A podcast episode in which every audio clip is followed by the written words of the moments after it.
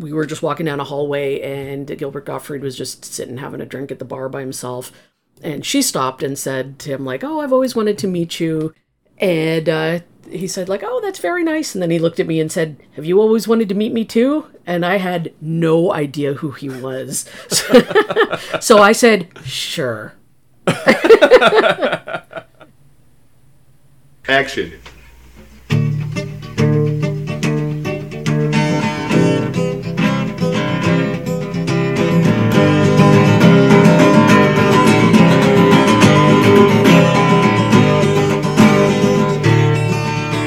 Welcome to Cinema Splash Page. I'm Michael Brodie, your host, occasional published author, and full time runner of a show I call The Best Damn Trivia in Montreal. You can find me asking some very silly questions every Sunday night at 8 p.m. at a place called Grumpy's Bar in downtown Montreal, Quebec. My guest today is Molly Ann Rothschild. Molly Ann has, over the last 30 or so years, worked in a great many fields. She has answered phones at a mutual fund company, helped operate a nurse's uniform store, dabbled in childcare, owned a yarn store, and finally wound up becoming a nurse clinical research coordinator in the field of infectious disease. But somewhere between all of these jobs and careers, she worked in the Canadian film industry, doing multiple jobs, which includes working as an assistant director on the second season of Ridley and Tony Scott's anthology TV show, The Hunger. Molly Ann, welcome to the show. Thank you. Uh, you have several degrees from two very distinguished colleges. Why don't you at least mention these before we jump into all this TV and film stuff? Sure. Uh, my very first degree um, is from McGill in religious studies, so that was super useful. Uh, then I went on to do my first half degree, which was in theater design at Concordia University. Years later, I went back to Concordia and actually was able to use those theater design courses towards uh, my English Lit degree um, which was a bachelor's. So that's two bachelor's degrees. And then um, I did half of a master's degree in English literature.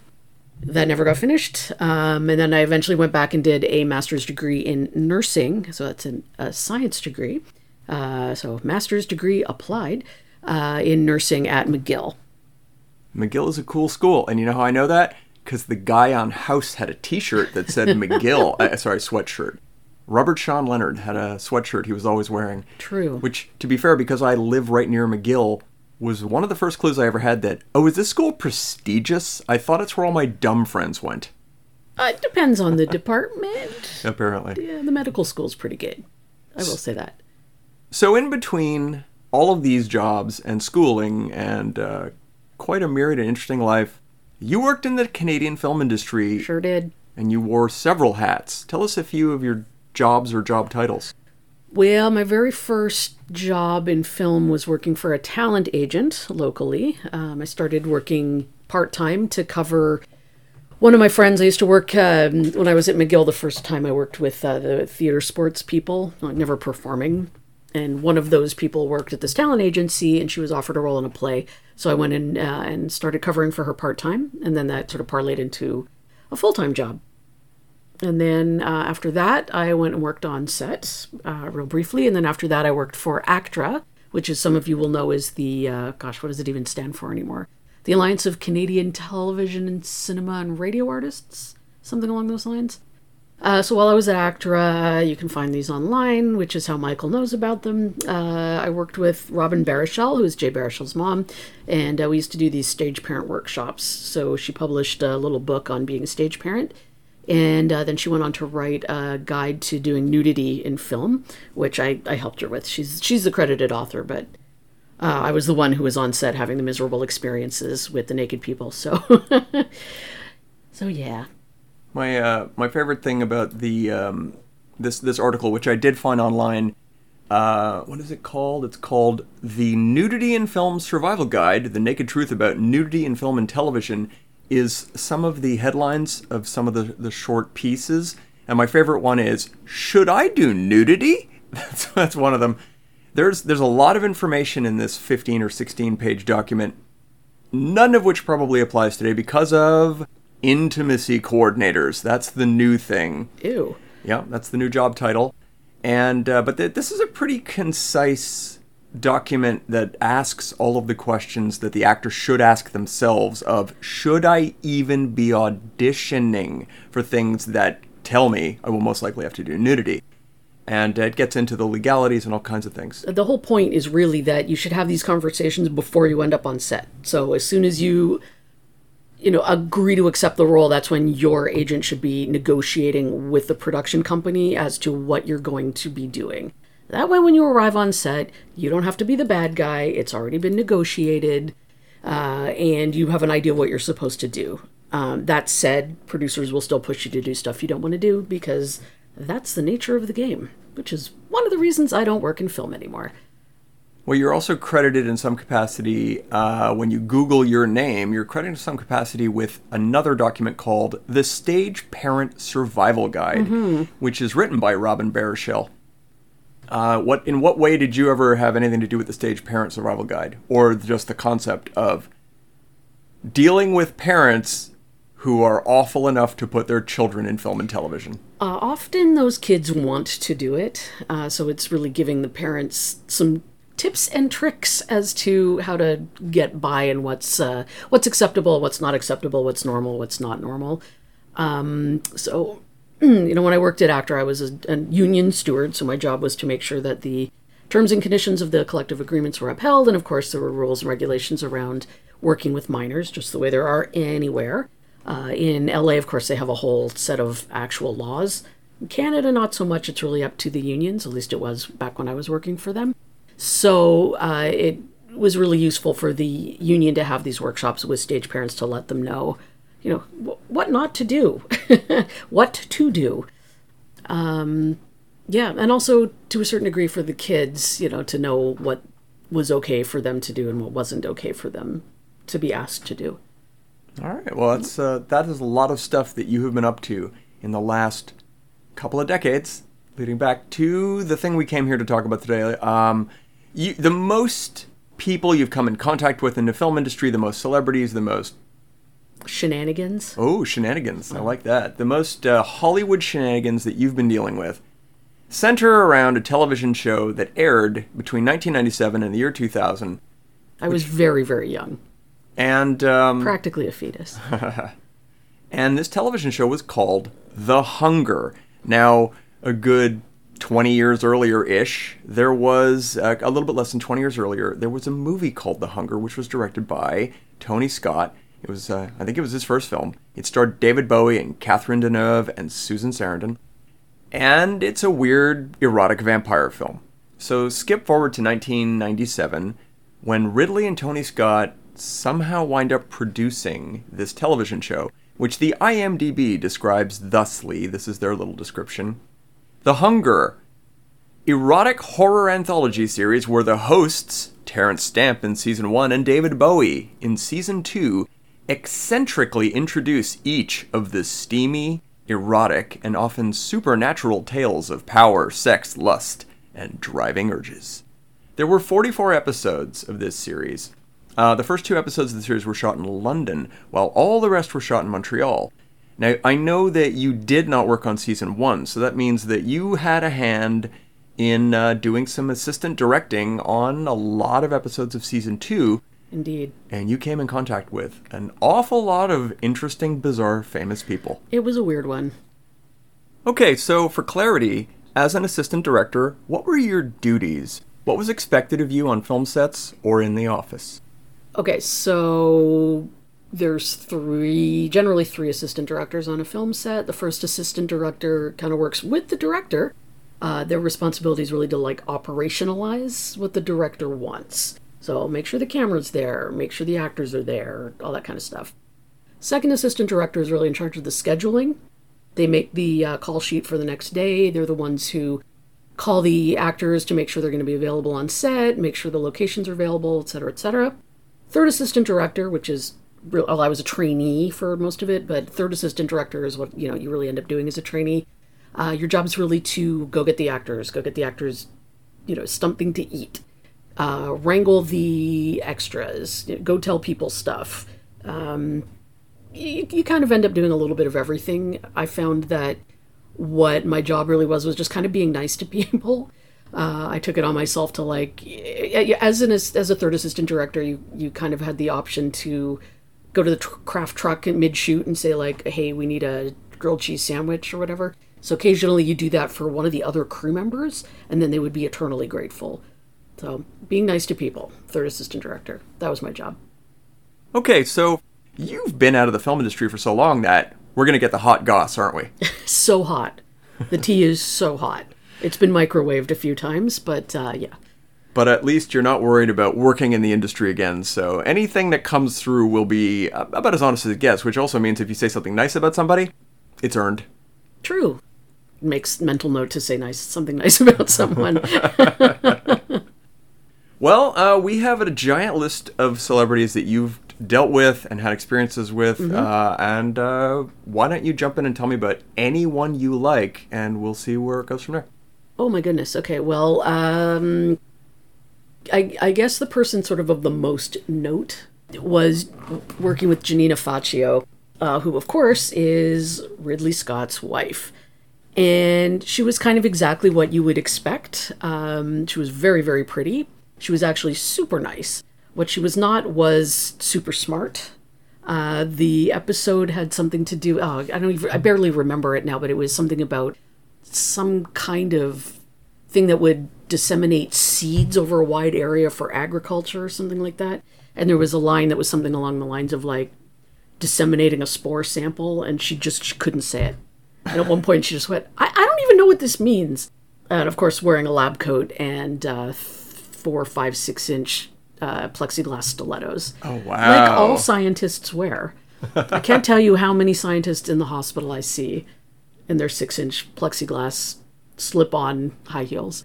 So, Giannina Facio uh, is in largely every Ridley Scott movie. She she gets a small part in every film he makes. I mean, I, am not looking right at her filmography at the moment, but I had a glance at it earlier, and it's the majority of his films. Uh, I just wanted to single one movie out that she happens to be in because I think it's the most interesting Ridley Scott movie to ever mention.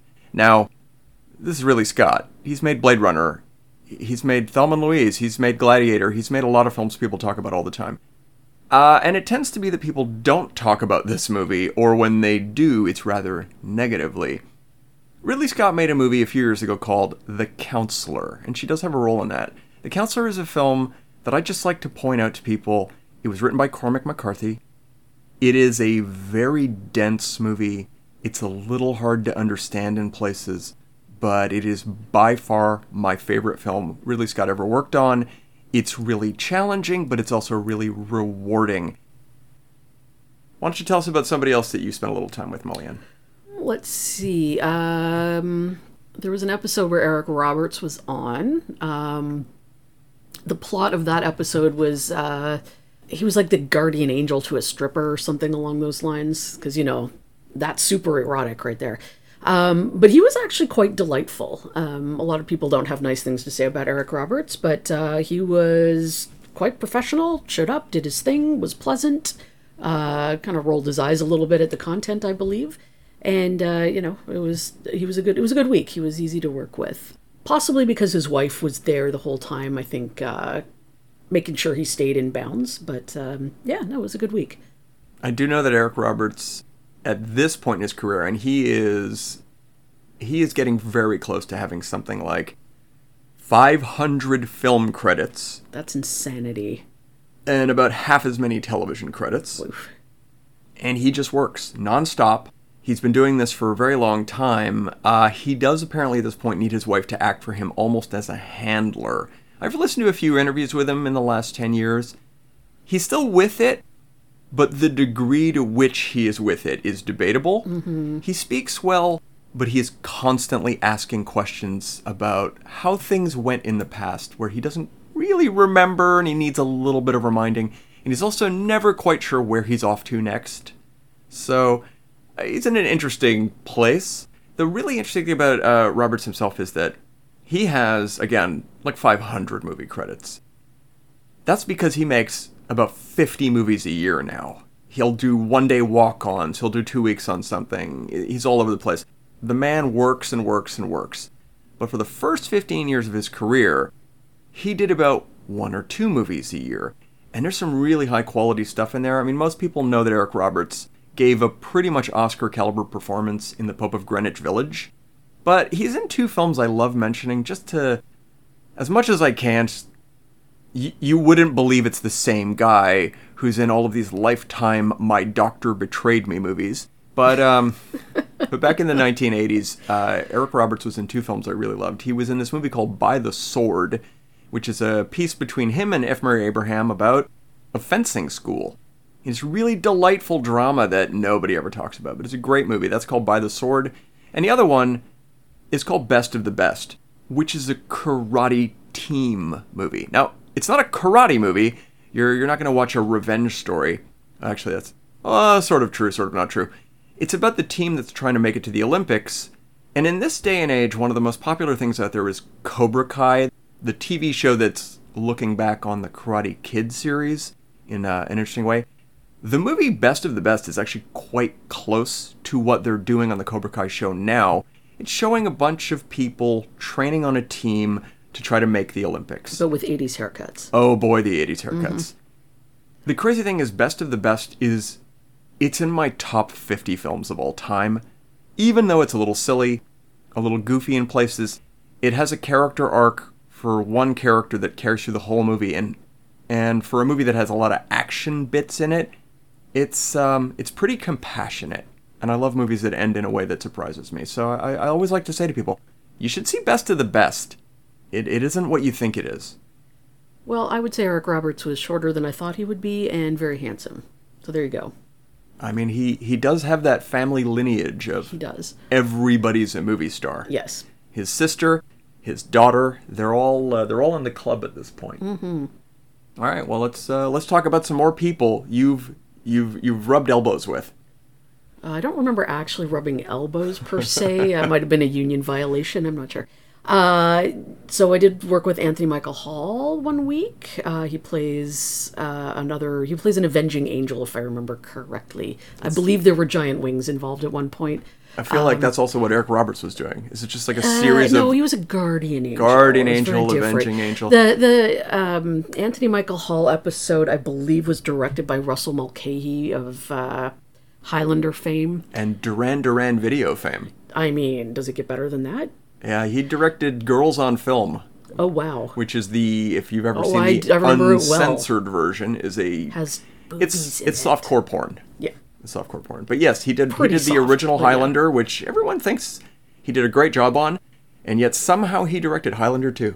which is I paid to see in the movie theater, and I would like to have whatever that cost seven dollars and fifty cents or whatever back, please. I feel like there's everyone who ever sat through that movie is owed.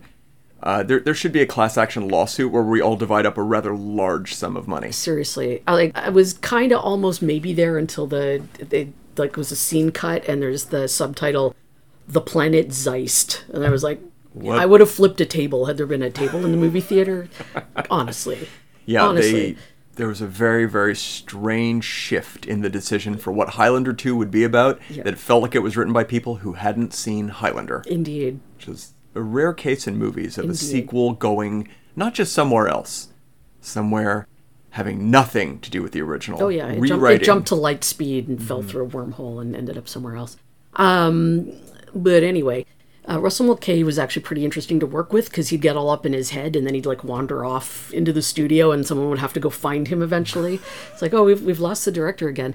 Uh, but he some i mean it was a real every episode was a different director and some of them were just like local guys who hadn't really directed much before and he was the one director who really had a very strong visual idea of what he wanted to shoot and then made it happen so he was really he was interesting to watch that way um, anthony michael hall who i grew up watching in movies like you know the breakfast club et cetera et cetera um, was great he was super professional and really nice and uh, I remember him making some comment about how yeah, but my my mother would never have put up with me being a jerk on sets. So I feel like he actually had some quality stage parenting. Um, see, see how I brought that back around? Nice callback. Thank you. Um, yeah, no, he was a, a genuinely nice guy. Ah, that's a good one. Uh, I'll just quickly mention that we all know his name from The Breakfast Club and a few other 16 Candles, Yep. Edward Scissorhands. the man has a, had a really weird career in that he was super famous for a brief period of time in the 80s. Then he couldn't get arrested for about 15 years. After Saturday Night Live. Uh, that's true, the Saturday Night Live debacle, where he and Robert Downey Jr. became cast members on Saturday Night Live for one season, and it just didn't work. And um, he tried to make it as an action star in a movie called Out of Bounds, a few other things, and he had a lot of. They, they gave him a lot of leeway after The Breakfast Club, and it didn't quite work out. So he has a quiet period. Then he sort of has a big comeback when he was on the Dead Zone television show for a little while. People started to recognize him again. Yeah, he had that awkward thing where he went from playing like nerdy preteen teen roles to being like a football player sized guy. So I think that was an awkward transition. He went so far from playing a nerd to a jock mm-hmm. that he played a bully on the TV show Community, which is just lampooning the fact Yeah. that he used to be the guy nerd, getting yeah. bullied and everything. Well, I think Edward Scissorhands was the first one where it was like, that's Anthony Michael Hall? Oh my god, what happened?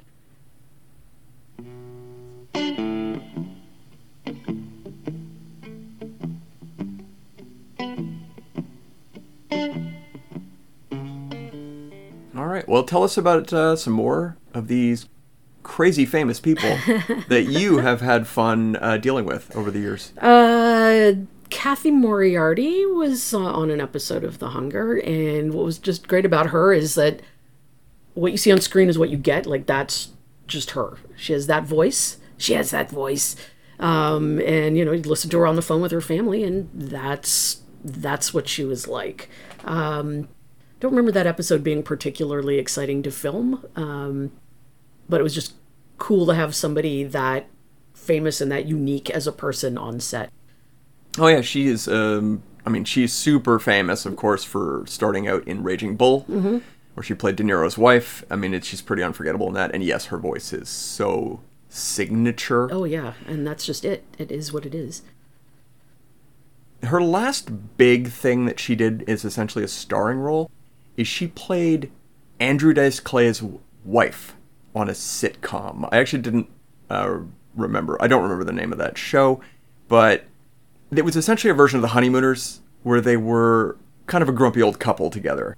And that is the strangest place to wind up. It was post Andrew Dice Clay being famous. It was his slide downwards from superstardom that he had very briefly. Uh, the show only lasted about half a season, but it's just it's just a very interesting place for the two of them to have ended up together. I also think they're a very odd couple. So why don't you mention uh, another person he- that I- might have a connection to the same thing I was just talking about? No, he didn't work on The Hunger. I met him. Oh, that's okay. Yeah. We're just talking about celebrities in general. Uh, so back when I was working with the improv troupe, the Just for Laughs festivals in Montreal every year, and all the all the famous people used to hang out at the Delta Hotel. So I was at the Delta Hotel hanging out with the improv peoples, and um, actually the woman that I started working at the talent agency for with whatever. Uh, we were just walking down a hallway, and Gilbert Gottfried was just sitting having a drink at the bar by himself. And she stopped and said to him, like, "Oh, I've always wanted to meet you." And uh, he said, like, "Oh, that's very nice." And then he looked at me and said, "Have you always wanted to meet me too?" And I had no idea who he was, so I said, "Sure." and that's my Gilbert Gottfried story. That, that may be the best Gilbert Gottfried story possible. I love what he said to you. It's so pushy and weird and also kind of funny. Yep. And your reaction is sure. That's a great that's a great response. Uh, Gottfried, of course, has a crazy long list of credits, including playing the parrot in Aladdin, which most people know him from, and being a loudmouth, annoying person in a million sitcom episodes. He also did a delightful reading from Fifty Shades of Grey. That is very true. He he's a special guy, or he was a special guy. He's since passed. Uh, I just to single him out. His small connection to Cathy Moriarty is that Gilbert Gottfried had a pretty big part in a in the Andrew Dice Clay movie, which is The Adventures of Ford Fairlane, in which Gilbert Gottfried played a character who was a DJ named Johnny Crunch. That is my next cat name. Johnny Crunch. It's pretty great. Uh, his role in the movie is just basically him being super awful and annoying and then being brutally murdered. And it's one of the many characters that Ford Fairlane must avenge. I, I'm a huge fan of the movie Ford Fairlane. But I will be pretty much the first person to say it's a terrible movie.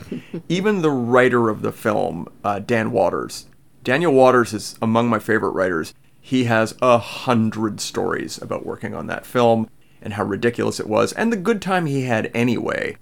But that everyone knew the the, the writing was on the wall. It was an Andrew Dice Clay rock and roll detective movie. It there was only so far they could go with it, and uh, the And level. that place was the Hard Rock Cafe. yeah, more or less. Yeah.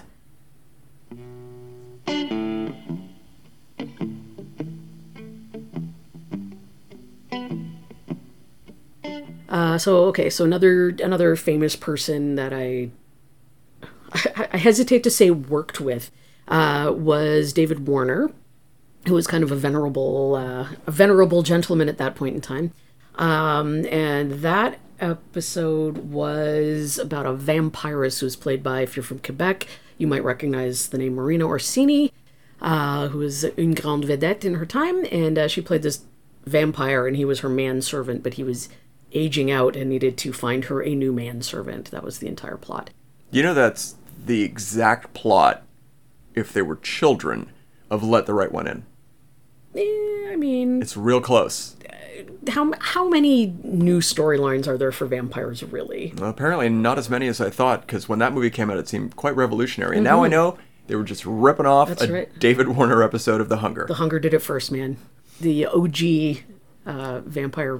Anyway, uh, so he was a very quiet guy, David Warner, um, which was interesting. He what he really wanted to do was go watch. Was it football? You mean you mean football, football, British Probably, football? yeah. I, I don't even remember now, but that's kind of what he wanted to do was like go to a bar and watch that. That was it. Doesn't Came surprise on me. set, did his thing. We filmed a scene outside the Mount Stevens Club. Well, it was the Mount Stevens Club at that point. Uh, now it's Bar George. Ah. A very fancy restaurant where you can go and have a piece of French toast on a plate for brunch. Well, most people remember David Warner as uh, two two particular roles. He was the character. I think his name is literally Evil in Time Bandits, the delightful Terry Gilliam film. He's of course in the original The Omen. Uh, some people might remember him for his wonderful turn in a movie called Time After Time, where he played Jack the Ripper, who time travels to modern day 1979, where he does battle with Malcolm McDowell's H.G. Wells. That sounds like a crazy movie, but it is kind of great. Uh, Mary Steenburgen is in that too. Malcolm McDowell met her on that film, and they married. They got married after that. So I guess next up on the list, although I, I remember very little about this particular episode, was A. Martinez, who I really remember most for the fact that his first name is A. Uh, and that's how he introduced himself. Hi, I'm A. There you go. Uh, the, the only other noticeable thing about that episode was that the the naked lady lead on that episode was uh, Maria Bertrand, who I don't think she's done much else. But uh, she ended up dating George Clooney when he was in Montreal uh, shooting, well, directing uh, Confessions of a Dangerous Mind. So there you go. There you go. A little bit Yeah. of connection there. And I remember being on set going like, okay, nude scene, everybody please leave the set. and uh, all the electricians and stuff going, well, I can just watch it when it's on TV. Like, yeah, but she won't be in your house when you're watching it on TV. So please leave the lady some privacy. Anyway, That's a good anecdote, actually. That's a really good depiction of what it must have been like to literally be on a set trying to explain to somebody this is why it's a closed set. yeah, oh yeah, absolutely, absolutely. And, like nobody took me seriously, and oh yeah, I mean, I would like to say it's different times, but it was pre Me Too. There, there are There, a, there, there is that. There are a lot of stories running around these days about how well and not well it's currently going. Well, seriously. And this is why we needed a nudity survival guide. Yeah, which apparently has evolved into that intimacy a coordinator type. Ugh. Yeah. It's like a it's like a sex scene doula. Yeah, There you go. Uh, A. Martinez. Now, I I didn't realize I'm actually quite familiar with this gentleman named A. In 1972, he's one of the young kids in the movie The Cowboys, which is one of the best John Wayne movies, where John Wayne needs to get uh, his herd of cattle across country, and he can't get any adult ranch hands to work with him because I think they're out of money. And no one will work essentially on spec of when we get there, everyone gets paid. So so we'll exploit some child labor. So he is convinced by a gang of they're not even adults. They're they're they're teenagers that they have enough chops to help him get this herd across, and that is the whole movie. Uh, and I believe one of the Carradines is one of the leads, and uh, a whole bunch of people who became later known as much older actors. But uh, at the time, they were teenagers, and A. Martinez is just one of those guys, and they they have a lot of great chemistry with John Wayne in the film. Uh, I think is Bruce Dern the villain in that one. Anyway, there's a lot of really good character actors in that film. Okay, so next up on my hit list, list, whatever, it's a list, uh, was William McNamara, who I barely remember except for a vague, like, sunglass wearing, protein bar eating, broish kind of energy. And the moment on that that I'll always remember was uh, there's a scene where he's supposed to pick up the leading lady who was a Canadian actress named April Telek.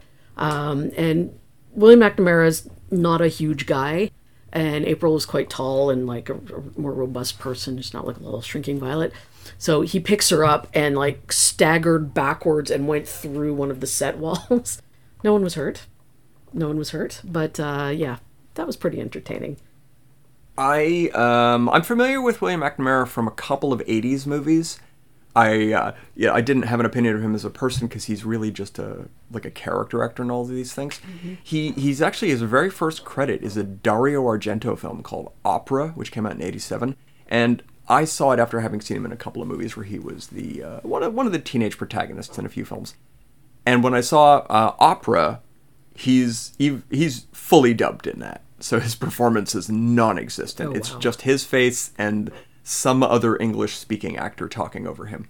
Because, of course, the movies, the Argento's films in that era were either filmed without sound or they were shot mostly in Italian and then dubbed into various languages.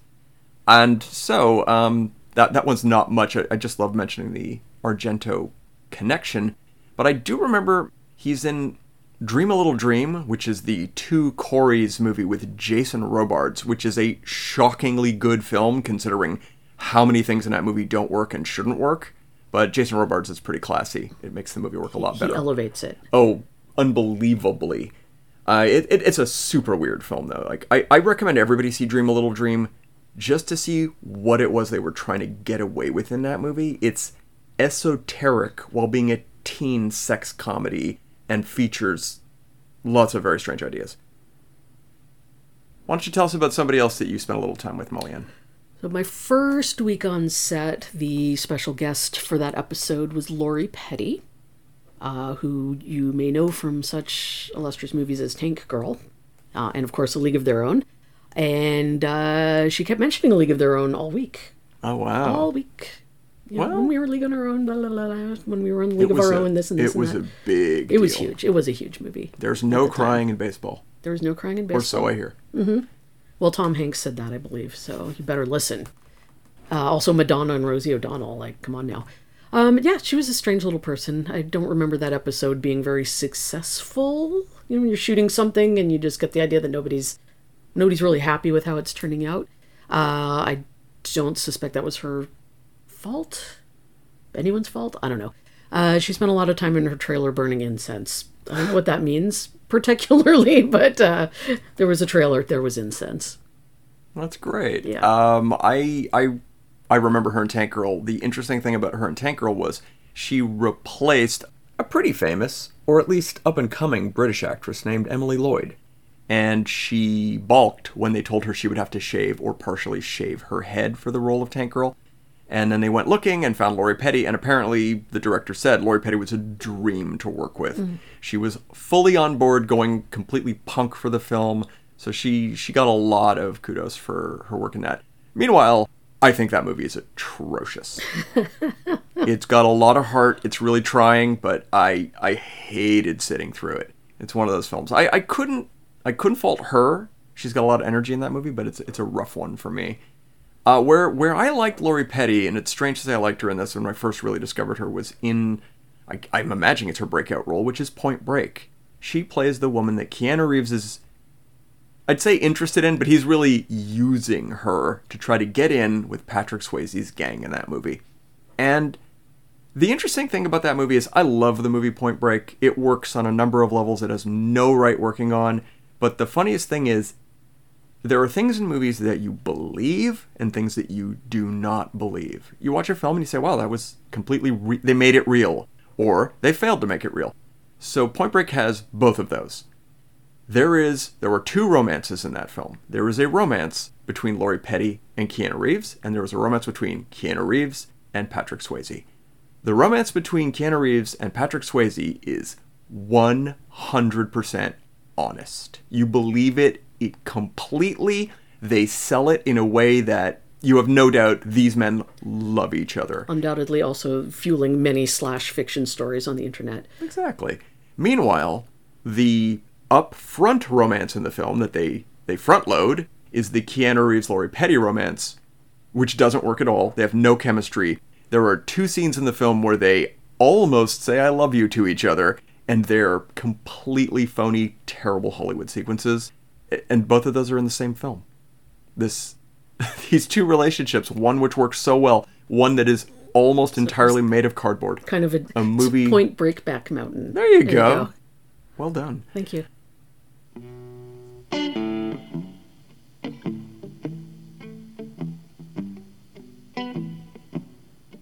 So when I was at ACTRA one day, uh, Michael Ironside came walking in because I believe he was considering moving back to Montreal to raise his kids or something like that.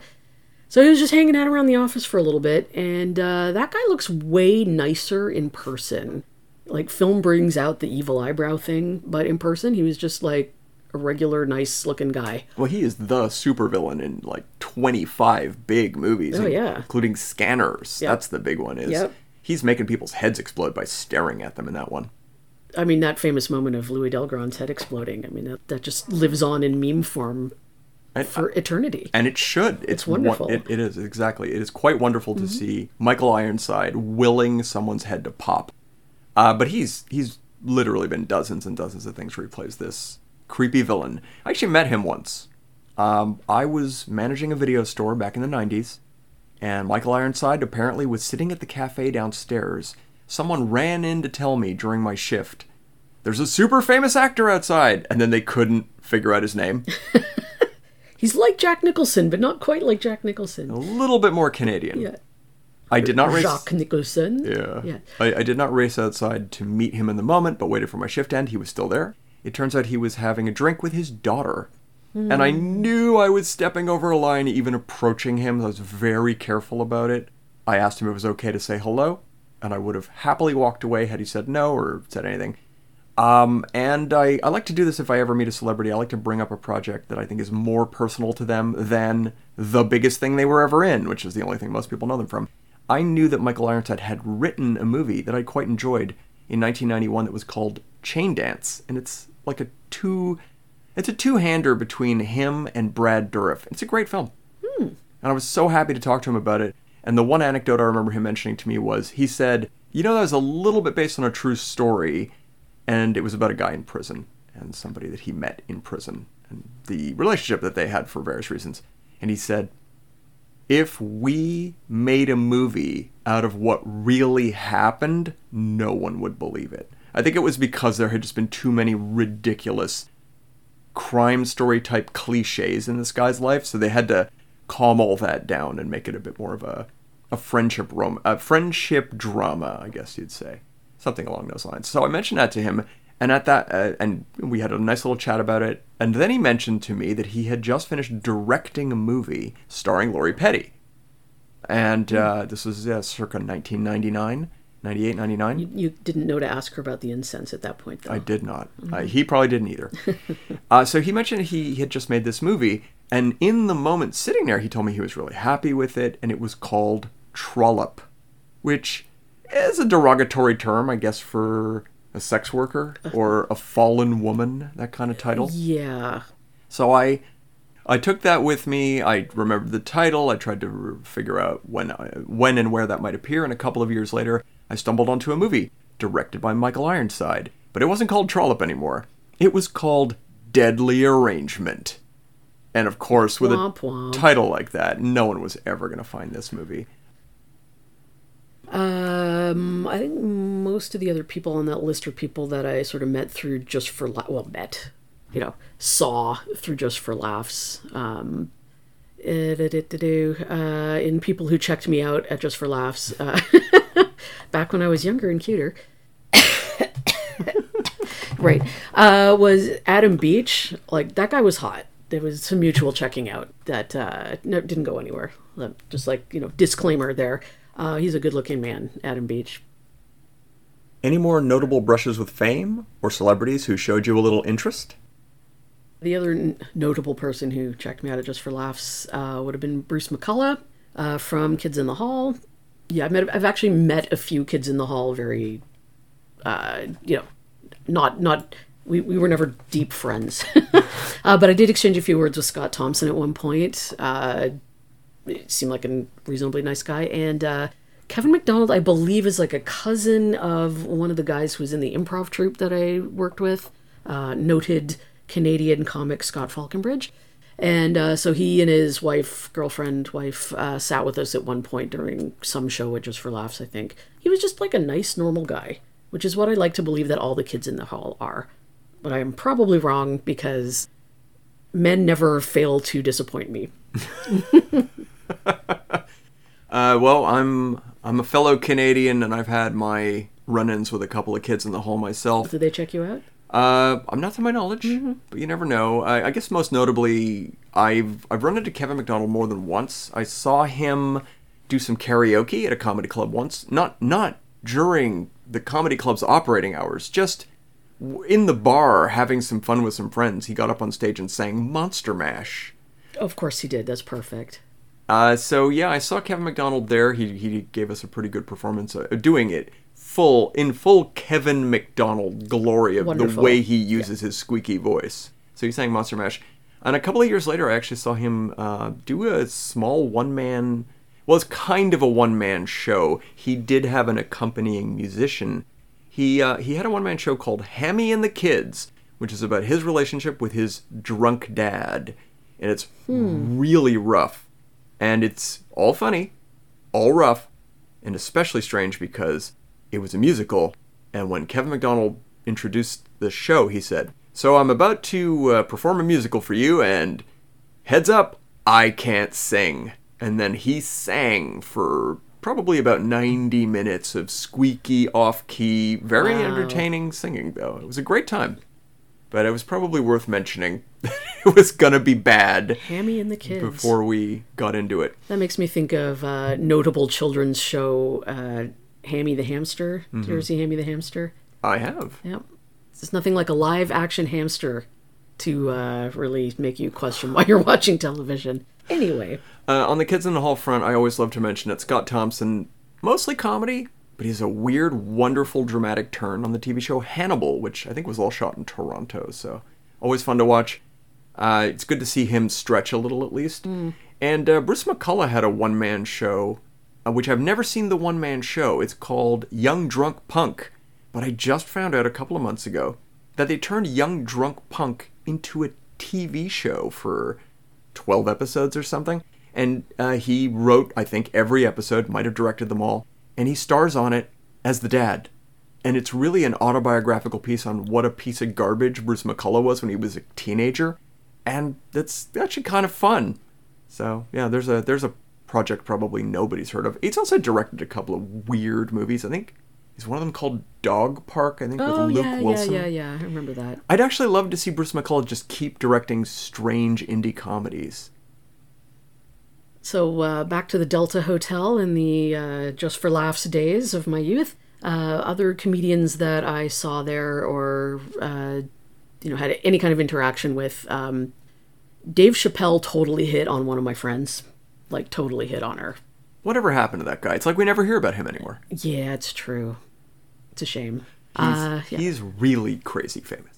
He's really crazy famous. Um, I believe, I believe at that juncture, uh, Sinbad was also circulating, but I could be wrong about that because, uh, you know, Sinbad tends to appear in movies that don't exist and such like. so he may have appeared in a memory that didn't actually exist. Uh, but I do know at that same particular afternoon at the Delta that I gave Caroline Rhea a band aid. I mean, so there you go. If anyone needed one, it must have been Caroline Rhea. Absolutely. She's, she's kind of sweet. I she seemed fine. She cut her finger. I had a band aid. I'm not that familiar with her overall career, but isn't she on all of the original uh, Sabrina the Teenage Witch show? Yep. She plays yep, one of the aunts one of or the something. aunts. Yep. Yeah. That's it. And uh, foreshadowing of my career in nursing, right there. I mean, I like go. I like talking about your nursing career because you literally start off working in a nursing uniform store, In high school, then did a hundred jobs before deciding. I was I was waiting for the nursing uniforms to get less terrible. So I was I was very successful in that. They're they're quite nice now, even though I don't have to wear one. And yeah, you went back to school, got all the big degrees, sure and did. finally you've uh, found your field. Uh, so back to the Delta Hotel. Um, those were some good times. Uh, we oh, here's one that I, I'd forgotten about. We met. Uh, what's his name? British comic has been dressing in women's clothes for forever. Eddie- Eddie, Izzard. We met Eddie Izzard way back in the day. Uh, and he was just a totally normal guy who was wearing, I mean, this was the 90s, uh, just regular guy who happened to be wearing nail polish and eye makeup and like you know pants and a jacket and uh, just seemed like a like a cool dude I've listened to dozens of interviews with him. He's super charming. yeah he was he was that guy He's also ridiculously educated. yeah when he when he starts talking about a subject, he just goes off on tangents. What's kind of amazing is if you've ever watched one of his comedy specials, they're very in depth. There's a lot of history in them, a lot of humor, and he essentially ad libs them every night. He has a structure that he kind of follows, but That's anytime impressive. anytime you see him, it's essentially off the cuff. And uh, I don't have that power.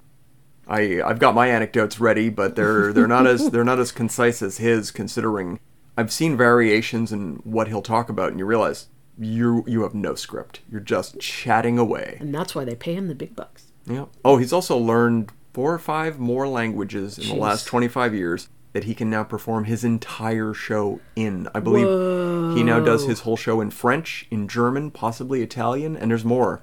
He's he's worth looking up. wow Oh, and crazily, of course, he had a whole thing for a few years there where he ran marathons, and I believe he at one point ran 30 marathons in a month.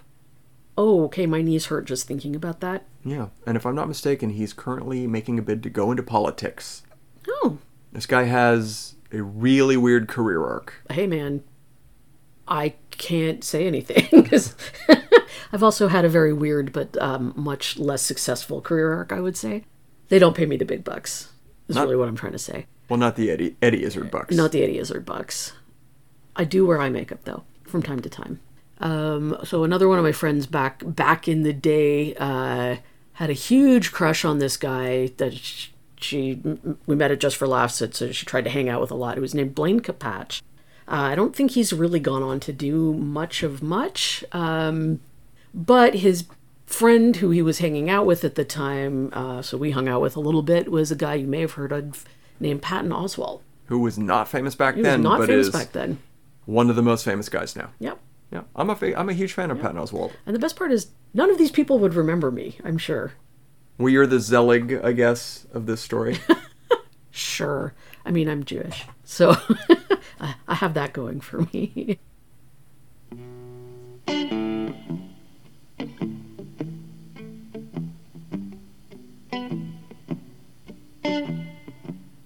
All right, I believe you you peripherally worked on a whole bunch of Montreal productions of films as well, or were around while they were being shot. Yeah, so uh, particularly in the year before and then the year the few years I worked at ACTRA, there was a lot of American production being shot in Montreal, uh, largely, I believe, to save costs. Um, so one of my coworkers came up with the theory that if there was a a film that had some people behind it and uh, kind of had to get made for you know whatever political reasons, um, but the studio heads wanted to save as much money as possible to keep the costs of the disaster down. They would send it to Montreal, uh, where you could hire a crew for not super much money. And uh, two of the films that they shot while I was working at ACTRA that helped prove this theory were uh, Battlefield Earth, the much maligned Scientology movie made by and starring John Travolta, uh, and also Pluto Nash. There are so many stories about those movies that Oh, circulated boy. locally. Yeah. Uh, Pluto Nash notoriously was the movie in which Eddie Murphy was the craziest he's ever been on a Mm-hmm. movie. And to say, I don't mean erratic behavior, but more just selfish. Uh, when you hear the jokes about how celebrities have a clause in their contract that no one is allowed to make eye contact with them, That's him. Yeah, they're that usually referring to Pluto Nash and Eddie Murphy, which apparently he did. He also had a um, a clause in his contract that stated he would never have to walk more than X number of feet ever to get to the set. And this necessitated golf carts driving him around, including, I, I've heard this many times, they needed to get him across a building into the set using the golf cart. And the set was built in a way that they couldn't, and he wouldn't bend. They had to disassemble the set in order to let the golf cart drive through rather than him walk around the building. And that really happened, apparently. The irony is he probably brought his personal trainer with him. All very likely. He Oh, had a yeah. giant entourage. Oh yeah.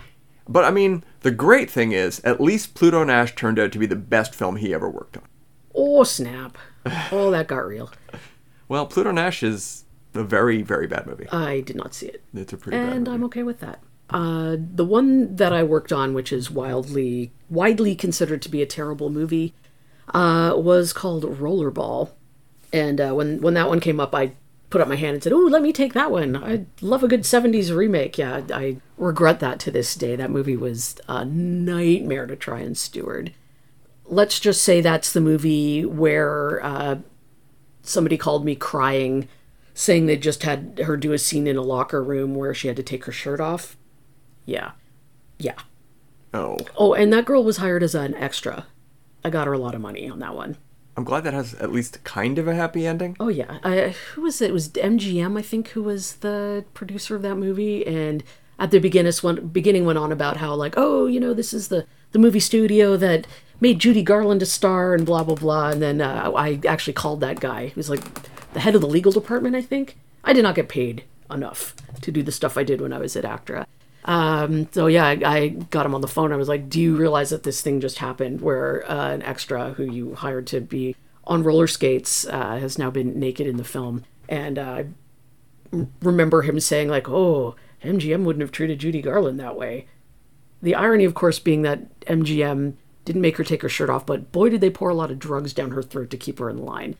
Anyway, the happy ending to that is we got her a fair chunk of change. Uh, and at, at one point, I got a phone call from a, uh, I believe it was an accountant she'd hired to try and invest the stuff wisely. So I was like, good, good on you. So I hope she's out there. I don't even remember her name off the top of my head. I hope she's out there thriving right now, going to town on that money from that film. Is there anything else you'd like to add about your rollerball experience? the whole thing was a bit shady at that moment in time. John McTiernan was busy having a baby with his son's ex girlfriend. Yeah, which just is like super cringy and blah, blah, blah. yeah. And uh, I don't remember the what the atmosphere on set was actually like, but I do know for a fact that one of the assistant directors spat in John McTiernan's coffee. And that wasn't you. That was not me. Oh no no no! I was uh, I was not actually working film crew on that set. It was definitely not me. I don't believe I ever drank coffee on that film set. Anything else in your uh, film experience that you have uh, any memories of? Blah, Any of those um, productions? I do remember them filming Confessions of a Dangerous Mind here. Uh, people really only had good things to say about George Clooney. Uh, apparently, he was just right gentlemanly, It's nice to know that that's a consistent comment about him. right? It's somebody. Somebody's got to be okay in Hollywood. There's got to be one. and that's why he lives in Italy. Um, I remember them filming the whole nine yards here, with uh, of course Bruce Willis and I believe Rosanna Arquette, who they hired to play French Canadian. One of the rare movies shot in Quebec or Montreal that actually takes place here. Meanwhile, I think it was a last minute change of venue. I think they were originally going to shoot it somewhere else. Then when they moved it to Montreal, the movie, the script reflects the fact that it's Montreal. They don't try to hide any of the landmarks. But then there's some very odd things in the film that do not make sense here. Like they go out to a restaurant and Bruce Willis turns to Matthew Perry and he says, I love this place, but they put mayonnaise on everything. To which I'm sitting in Montreal watching this in a movie theater thinking, they do? And they bring out Bruce Willis a hamburger after he says, do not put mayonnaise on this hamburger. And they bring him out a hamburger with mayonnaise on it. And all I could think was, who researched this? I mean, they do put mayonnaise on the French fries here. One thing. I put mayonnaise on one thing. Fair. They Fair. they were basically saying it was put on all food. It was a very strange addition to that comedy sequence. I mean, mayonnaise is never not funny. I think that was the point at the time. mayonnaise. It's never not funny. We can just make stuff up about it. That's their new slogan. Mayonnaise. it's never not funny. Um, the score. That was a movie I. I mean, they barely hired anybody locally to work on it, but uh, I believe that was the one that Marlon Brando essentially directed from a uh, from his trailer. Oh, I think you mean Frank Oz. Marlon no, Brando's no, I meant Marlon. Dire- no, I know, but uh, Frank Oz was the director, but Marlon Brando, of course, would not work with anybody and sat in his trailer and issued rewrites and various things.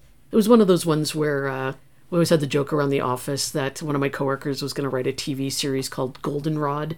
Uh, that was about the you know the inner workings of the film industry because when they released script changes or back in the day, uh, every time they released a new version of the script, the pages that were changed would be on a different color of paper. So you knew you were in trouble when they started circling back around. Uh, and you knew you were in trouble when they got to Goldenrod because that was always like the last color on the color wheel that you would get to. So triple Goldenrod, I believe, is where they got to on that film. Wow. Yeah, many, many script changes. Like so many movies that Edward Norton worked on, because he's the he's not the protagonist, he's the secondary protagonist. It's a it's a Robert De Niro movie who he partners with uh, Edward Norton. Like so many of the Norton movies, it's kind of amazing. He goes to work on a project, everyone has the best of intentions, and by the time that movie comes out, it's all compromises. There've been don't get me wrong, Norton's worked on a, a lot of films that work very well, but if you know the production history of American History X, or his Hulk film or the score, any number of things he worked on, it's just bedlam. And I don't blame him, but it's just it's amazing how many of those projects have a very bizarre past. it's because he kept uh, bringing Marlon Brando with him. I'm sure that's it. Oh, I love Marlon Brando in the Hulk. Could have doubled for He him in is those the scenes. Hulk. Could have doubled for him in those scenes. That would have been a great idea. Uh, other other delightful moments from working in comedy and such. Uh, well, I guess really only one would be uh, Yakov Smirnoff uh, showing up randomly to do a set at the Comedy Works one night. It was just like, apparently Yakov Smirnoff's coming to do a set here, and then Yakov Smirnoff literally showed up. I think he had a big like private show, and he just wanted to like, you know, warm up the day before. But he was already. I mean, this would have been the early '90s probably, so he was already a comedian whose prime had passed. Oh, okay. Oh yeah, so this was like uh, an oddity, but there he was doing his thing. Uh, in the, in the same era, I have one experience. If we're Mm-hmm. gonna swap uh, Montreal Comedy Club stories during Mm-hmm. Just for Laughs, which is the big festival held here most summers Mm-hmm. when there's no lockdown, is um, during Just for Laughs. Apparently, it is very common at our local comedy clubs, and we used to have a half dozen of them. I think we're down to one now, maybe two. And um, it was very common if you went out to see a show at a comedy club during Oh, Just for true, Laughs yeah. that after the show was after the headliners were done, everyone in town, especially the super famous people, would show up just for fun and do a set. And so the show could go from being a 90 minute show to a four hour show. And it was well worth buying tickets just in case. Well, someone came to Montreal who had never even, I don't think he'd even been to Canada before. It was a writer and performer named Ben Elton. And Ben Elton Oh wow, I love Ben Elton. is a real personality for one thing, uh, and I knew him because he was the the screenwriter, you might say, of the television show Blackadder. Mm-hmm. And I'd been a huge fan of that, and I was very curious to see what kind of a guy he was.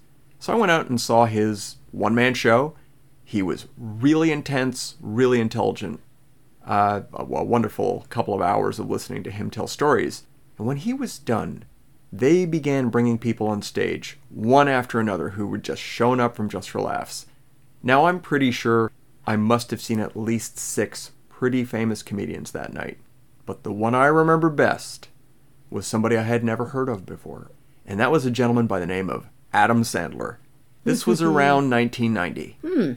And Adam Sandler went up on stage and proceeded to, I would really like to say, completely ad lib a set because nothing he said made any sense. The audience reacted not at all. it was one of those sets, it just didn't land. He didn't finish. He literally got halfway through his last joke, gave up, jumped off the stage. I was standing at the back of the room at the bar, and Adam Sandler walked up the aisle. He made a beeline directly for me, and right as he reached me, he turned his head about 10 inches and hit on the woman I was with. Oh, snap. Just immediately Because hit there's nothing that that chicks dig more than uh, somebody bombing a set. Now, to the know. to the best of my recollection, he turned to her, began the motions of hitting on her, said a few words, and she raised a hand and waved him away with something along the lines of "No, no, no, no." Wow. He walked off. Remember that? And I always thought that was funny.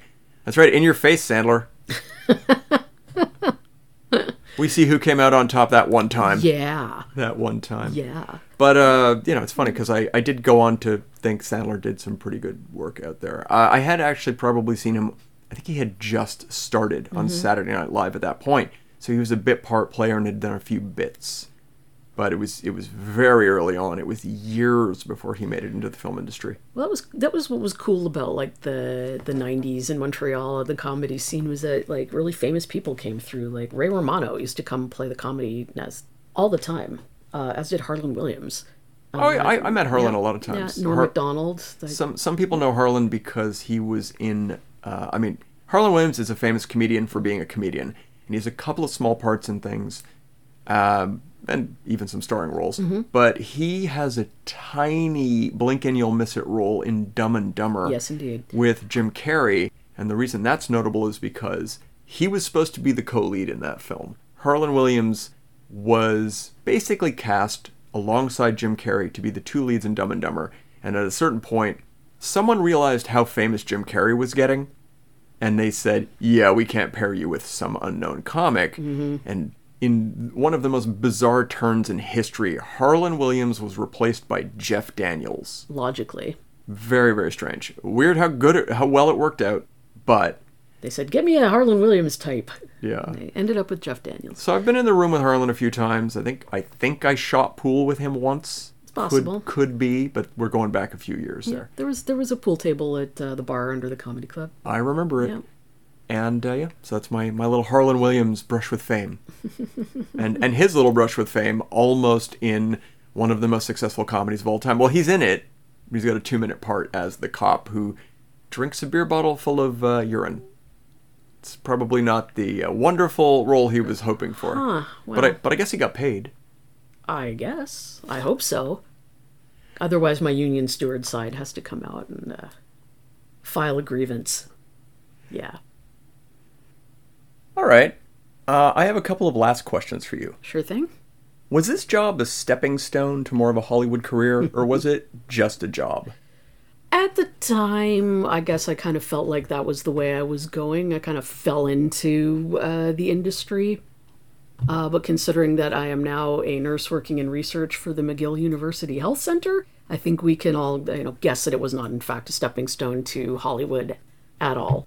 Was it just a job? Um, I don't know. I, I've always had a a thing where I want to help people and I want to help make things right, which is, you know, why I went into nursing. So in that level, no, it wasn't just a job.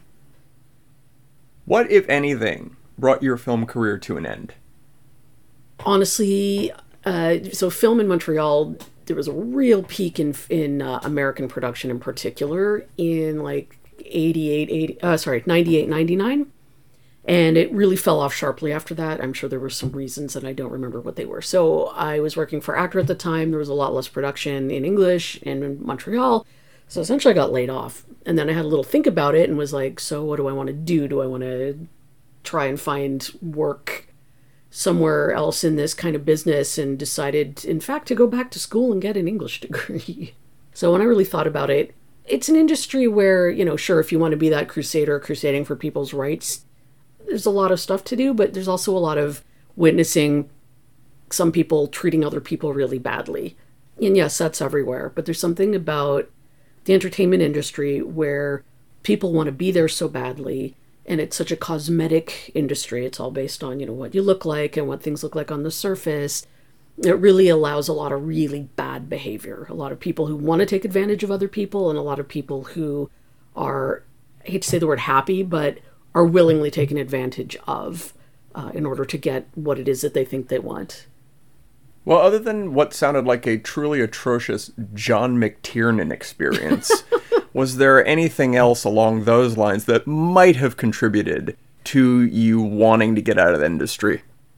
Well, I mean, there was a lot of. We used to. One of the things that we dealt with at the at the union all the time was the phenomenon of extras or background performers who really wanted to be in the union. You can't get into the union just being a background performer. You have to have like an acting role. Uh, so what we would deal with constantly was background performers calling up the office and saying, "Oh, I think I did some acting in this scene." So we actually had to put together a committee where we would review the footage for these things over and over again. Stuff like that where people don't want to put in the work and go to acting school. They just want to be an actor because they were on set.